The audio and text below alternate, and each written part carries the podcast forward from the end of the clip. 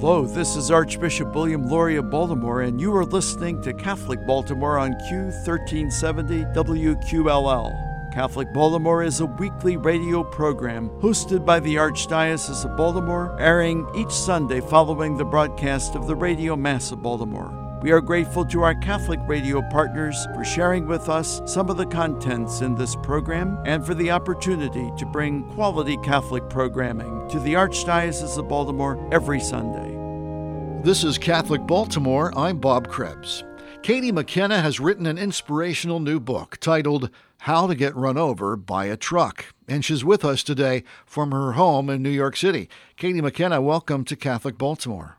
Thank you so much for having me, Bob. I really appreciate it. Katie, we're going to be talking about your memoir that uh, is is fairly new, I believe. It's called How to Get Run Over by a Truck, which is Yes. an interesting title, and it, ac- it actually happened to you. You were run over by a truck. But before we get into that, tell us a little bit about yourself, if you would, please. Yes, um, I live in Brooklyn, New York, and I am a professional fundraiser as well as a stand-up comedian. And I have also been uh, writing this. I'm a writer. I also write a articles, and I also write a blog called Small Bites and Little Victories. As I said, your memoir, it's titled How to Get Run Over by a Truck. How in the world Yes. did you get run over by a truck? Oh my goodness, Bob. Well, it was a beautiful Tuesday morning in October, and I had gotten up early before my job to go for a bike ride, which is what I would either do a 10-mile bike ride or I do a five-mile run in the mornings before work. Mm-hmm. And I'd gone out on this gorgeous ride. It had been, it was that wonderful time in early October. You know, it just starts to be fall. And the leaves are starting to change, and it was crisp and beautiful.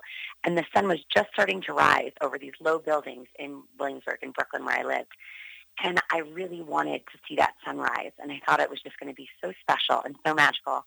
And I went to this light, and where I was going to make the right turn to watch the sunrise, and there was a truck on my left, and I waved to him, and I said, you know, I'm going to be making this right. There was a car behind me, and I waved to say that I was going to be making the right, and the car behind me saw me, but unfortunately the truck didn't. So the truck didn't have its indicator on, so I assumed that it was going straight. Mm. But instead, it actually turned right. So I had made this wide right turn. And as I was turning, unfortunately, the truck was also turning, but still didn't see me.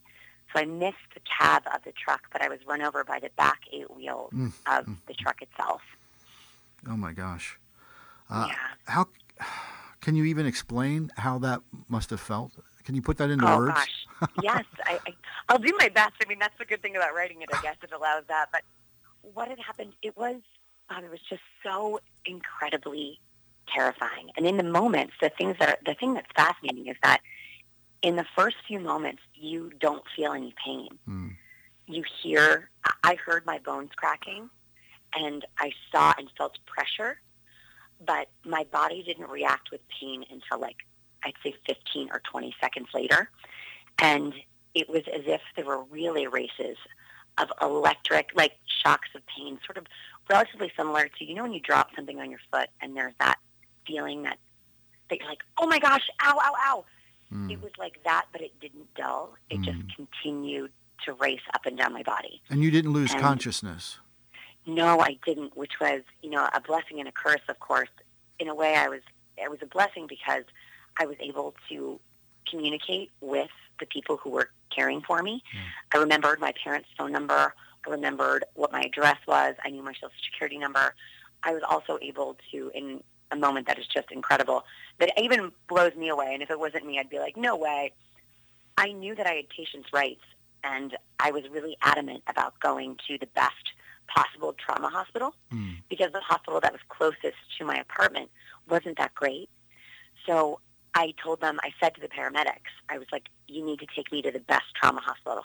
And they're like, in their minds, of course, they're like, you're going to die because it's too far away. And I said, I don't want close. I want good. Hmm.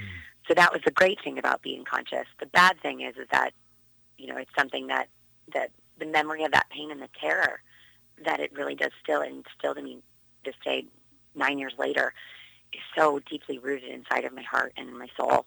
Yeah. You were you were terribly injured. Yes, I was. Um, I broke all of my ribs. I punctured my lung. I fractured my pelvis in five places. Mm. I tore up um, some internal organs, most specifically my bladder.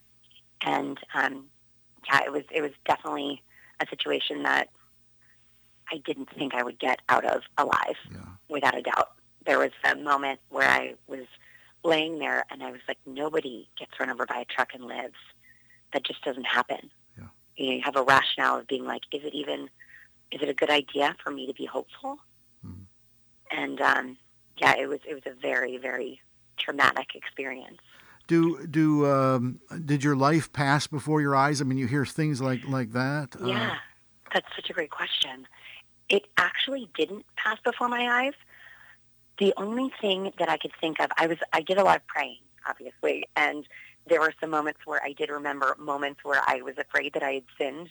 You know, like the the idea of sometimes like copying somebody else's homework or not being as nice as I could have been yeah. to um, to a boy who had a crush on me in elementary school, and there wasn't any like I didn't have a flashback of all of the memories of my life, but I did have this moment as they were putting the oxygen mask on me to to go into surgery, where I had this feeling of I just wanted more. Mm-hmm. You know, like that moment when you've eaten like a delicious meal, but you know that you just like you so desperately and deeply want more. Yeah that was how it felt. You, it was a miracle that you survived. Oh, Bob, it was absolutely a miracle. It was abs- there is no doubt in my mind yeah. that it was a miracle. The accident happened on October 2nd, yeah. which is the patron saint day of the guardian angel. And I am absolutely sure that my angels were just holding fast to me and saved my life. Katie, how did your Catholic faith help you get through this event? And I'm sure the, the healing and rehab process was long and difficult. Did your, did your faith help you through that as well? Bob, it was one of the most important parts of my entire experience was my faith. That was what I did the entire the entire time that I was on the ground and when I was in the ambulance. All that I did was say Hail Marys and Our Fathers. There was also this really incredible thing that happened, which was as I was lying on the ground on the gravel, there was a young woman who came out, the woman who was in the Mazda behind the car behind me. Mm-hmm. She had called the police and she'd called my parents and she was wonderful. And then out of nowhere, a man came out of his car. Pulled over and then he came out of his car. And I remember he was wearing a Yankees hat, a Madras shirt, and khaki cargo shorts and he came over to where I was lying on the ground and he said, listen to me. I'm a pastor. I've spoken to God and you're not going to die today.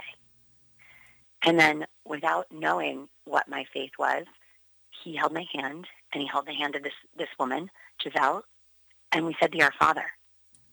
And it was the most at peace that I felt. I was like, this person is telling me that God is going to save me. Hmm. And I continued to hold on to that hope from this person who was the only person who believed that I would make it. Every other person, the EMTs, the doctors, they said I was probably not going to live. As time went on, I leaned very heavily on my faith. To help me to get through those challenging times of just asking for God to give me strength, to give me hope, to help me to be a better person, to remember to be kind, to think of others, although I was in a bad place, and to be grateful.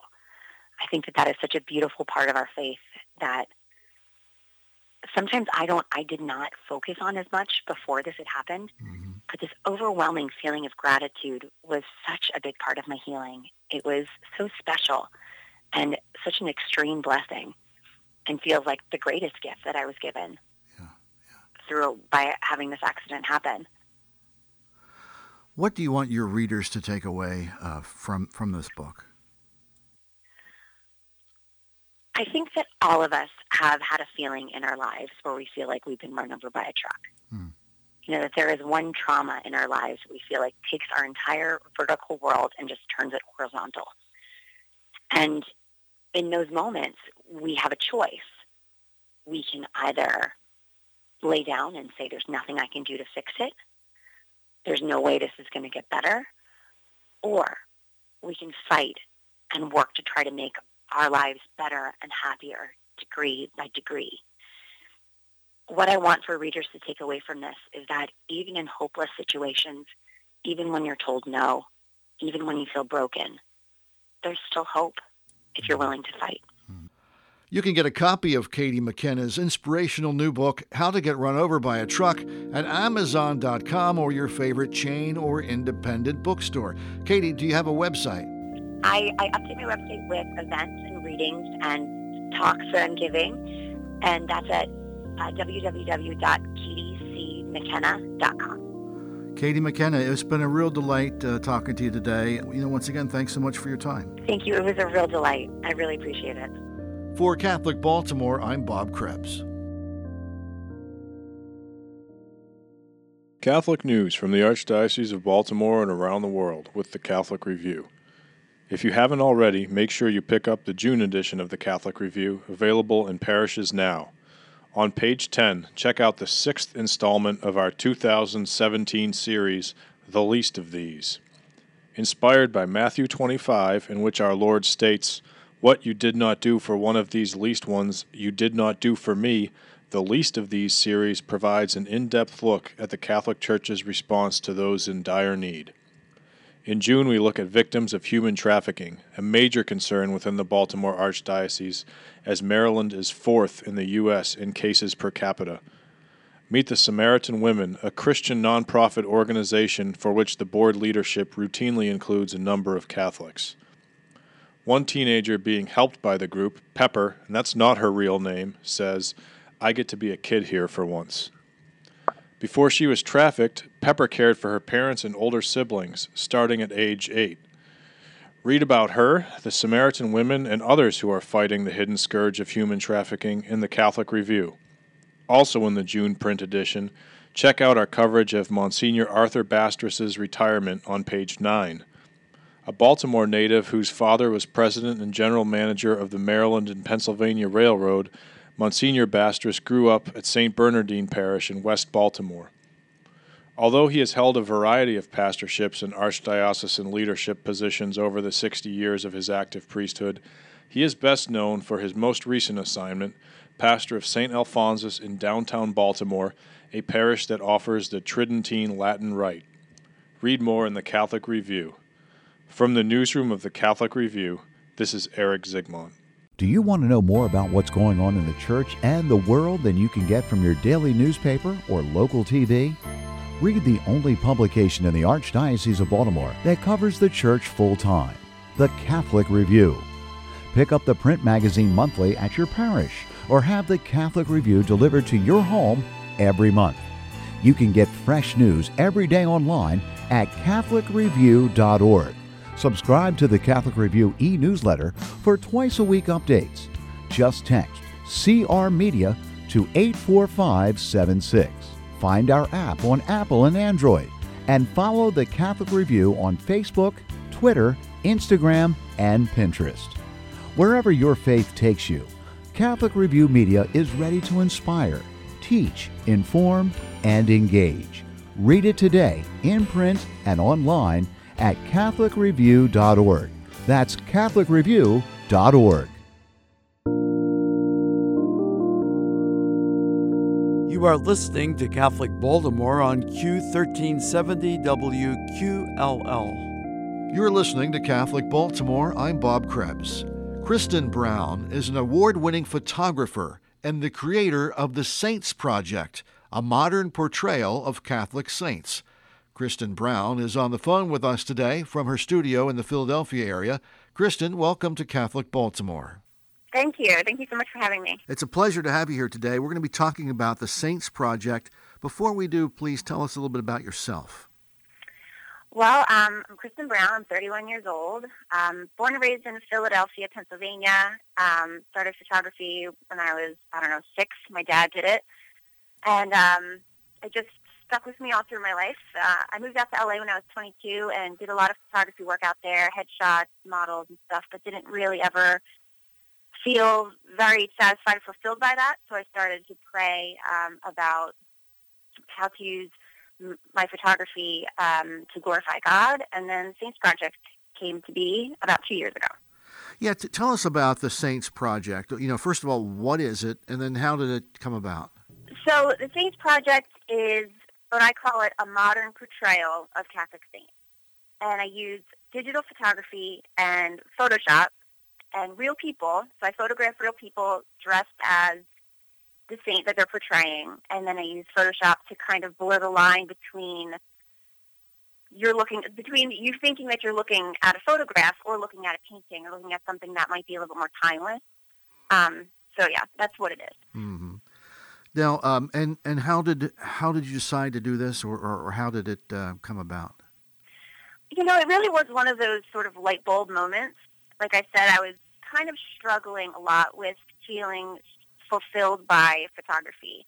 Um, and so I was praying for about five years about how can I work, how can I make this, you know, work for me and and God at the same time. And um, and so I was with my mom, and and she had said something about Saint Sebastian, and I just had this uh, picture in my mind of Saint Sebastian as a photograph being, you know, portrayed by a person, and um, but making it look like it was an image of Saint Sebastian from the time that he existed. And um, and so then I, I started to look up and research whether or not it had been done before as like an ongoing series, or and it hadn't. So mm. I just started doing it. Yeah, pretty much. I guess for our listeners who who haven't seen uh, the the photographs that are part of the Saints Project, I mm-hmm. guess as as a way of um, explanation, I, I guess when you first look at one of your beautiful photographs. It reminds you of a holy card. You know, it's got kind of got that dimension. And any, uh-huh. anybody who's uh, you know Catholic or raised Catholic will know what a holy card is. It's right. You know, uh, and you did that consciously, correct? I mean, yeah, it was definitely the style and everything of it was very intentional, and um, I wanted it to feel, you know, like I had a timeless feel. Like you weren't sure if it was a photo or a painting or when it when it had been made or you know what I mean? So yeah, it was all very intentional. So you choose a saint, and then you choose a model, and then you choose like a setting or a background. Um, let's take it one, one, at a time. How do you choose okay. which saints you're featuring in the Saints Project? Well, in the beginning, it was just um, people that I already knew that I could see portraying a particular saint um, and that they had some quality that they reminded me of this saint, or I had a saint in my mind that I really liked and was drawn to, and I wanted to find the right person for that. Yeah. And that's still pretty much the way that I do it. Like I, I look at people and I imagine them as a certain saint. Um, but then when I started doing like more series, like kind of the Holy Family has like a series to it. Mm-hmm. Um, you know, that was just I used the same people for for that. Sure. So, uh, give us some of the some of the names of the saints that, that you are portraying in this in this series. Do you have a Do you have a favorite saint? Or? I kind I kind of well, I have a favorite. Um, as far as the images go, there are some favorites only because it's hard for me. I look at it from a very technical perspective. Sure. Yeah. So I like the ones that I feel like I did technically well. Yeah. So Saint Clare uh, of Assisi is one of my favorites. I felt like. Um, the, the vision I had for it, it came through the, better than some of the other ones. Mm-hmm. I really do like the Holy Family images. Um, and St. Joan of Arc was one of my favorite saints, and of course she still is, so I, I really like that image too. Yeah. So if you're you're um, walking through the mall and you see someone, you walk up to them and say, "Hey, you know, you you would make a great Saint Joan of Arc." does, it, does it work that way, or? well, uh, I'm I'm kind of shy and not very uh, uh, extroverted, so I haven't done anything like that yet. it's it's more like I have um, approached people through the internet. Like that's actually how I discovered um, Maria Cahill, who portrays Mary, was on YouTube.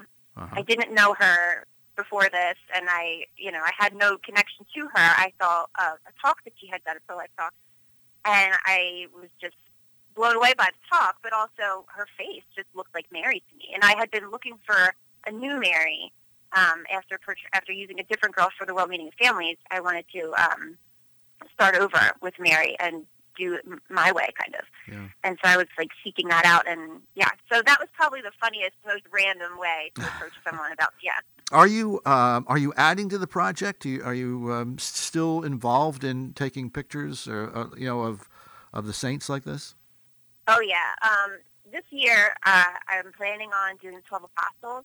Ah. Um, yeah, so I'll be going out to Los Angeles um, to start shooting. I have, I think, five or six people out there, and then I'll finish up the other six. You know, hopefully here or maybe somewhere else. I don't know. Where we'll see where it goes. Yeah. Um, I'm really excited about about that one because it's very, very specific, and I think that it's um, a way that the apostles haven't been shown yet. So. I'm kind of excited about that one. Do you research uh, and look at um, the way maybe, uh, like, let's say, Saint John the Beloved was? You know, if you look and see how he was portrayed in in art and you know paintings and that sort of thing, and then develop your your image for your photograph that way, or is it t- totally different? No, that is pretty much the way. Yeah, I I like to make sure that, especially with the apostles, it'll it'll be more difficult because they're they all look pretty similar, and they're all portrayed um, for the most part throughout uh, the history of art that they're very old. You know, in a lot of images. Sure. Um, but in, in my series, they're going to be young, and it's going to be um, as if they were with during the time that they were with Christ. So those Mhm. few years that they were traveling with Him and um, partaking in His ministry. Um, so they're going to be portrayed a little bit younger, but yes, I still uh, reference a lot of other art images to Yeah. make sure that I'm getting some symbolism. If there's a technique, like a, a specific color that they wear for some reason that means something, the way they wear their hair, something that they're holding or carrying, all of that stuff I definitely take into account. Yeah. Yeah. What do you want people to take away from the project? When people look online at, at these photographs or they purchase them in their homes, what, what is it that you want them to, to feel? I want people, um, hopefully, to feel that the saints are two things: um, relatable, that they're human beings, and they accomplished incredible things with their lives and devoted themselves to God, and that they're real. And you know, through the images of of looking at a person, you you might be able to um, more closely relate those two things. That that was a real person, and also that they themselves can become a saint. You know what I mean? And Sure. um, and to be inspired by the story, and also the way that they're made. The the images are are done in a way I hope that um, that is kind of a current and modern look, so that people feel, especially young people, they can look at them and and feel like it's something that they can relate to. Yeah. What reactions have you gotten from, from the public about the project? mostly really really positive feedback people have been been really supportive and encouraging um, so yeah it's it's really sweet and overwhelming and um, i'm very grateful for it yeah We, we discussed before we began this interview off the air, we talked about how it, it might be difficult for, uh, for you and I talking here in, in this format to describe um, accurately the beauty of, of your pho- photographs because they are works of art.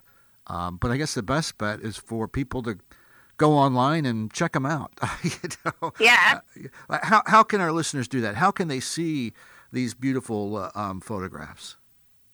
i have a website um, it's called thesaintsproject.org that's probably the best place um, that you can go the most kind of comprehensive it's everything is there you can look through all of the images it's linked to an etsy page if you are interested in buying a print hmm Um, so yeah, that's probably why I put I put everything up on there. That website, once again, is thesaintsproject.org. Kristen Brown, thanks so much for being with us today on Catholic Baltimore. Thank you so much for having me. It was so fun. For Catholic Baltimore, I'm Bob Krebs.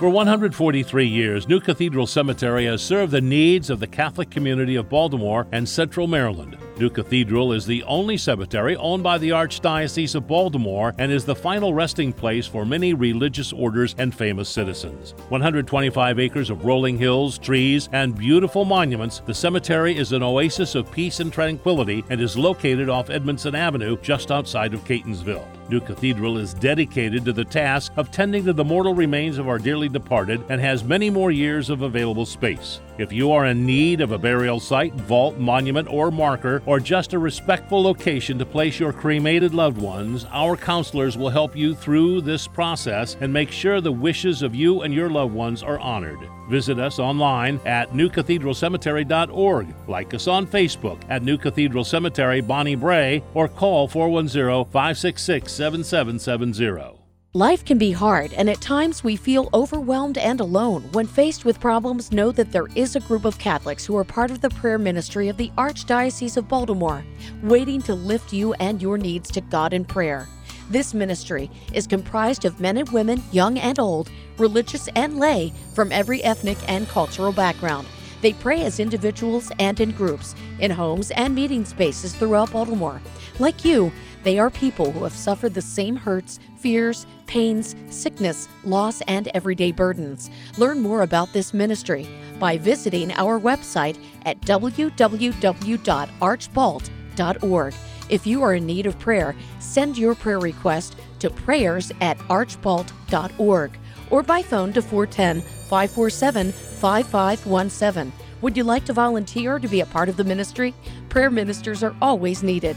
Please call or email our coordinator who would be happy to speak with you. Thank you for joining us for this edition of Catholic Baltimore. As we prepare for the week ahead, let us do so in prayer together as one community of faith. Our Father who art in heaven, hallowed be thy name. Thy kingdom come, thy will be done on earth as it is in heaven. Give us this day our daily bread, and forgive us our trespasses, as we forgive those who trespass against us. And lead us not into temptation, but deliver us from evil.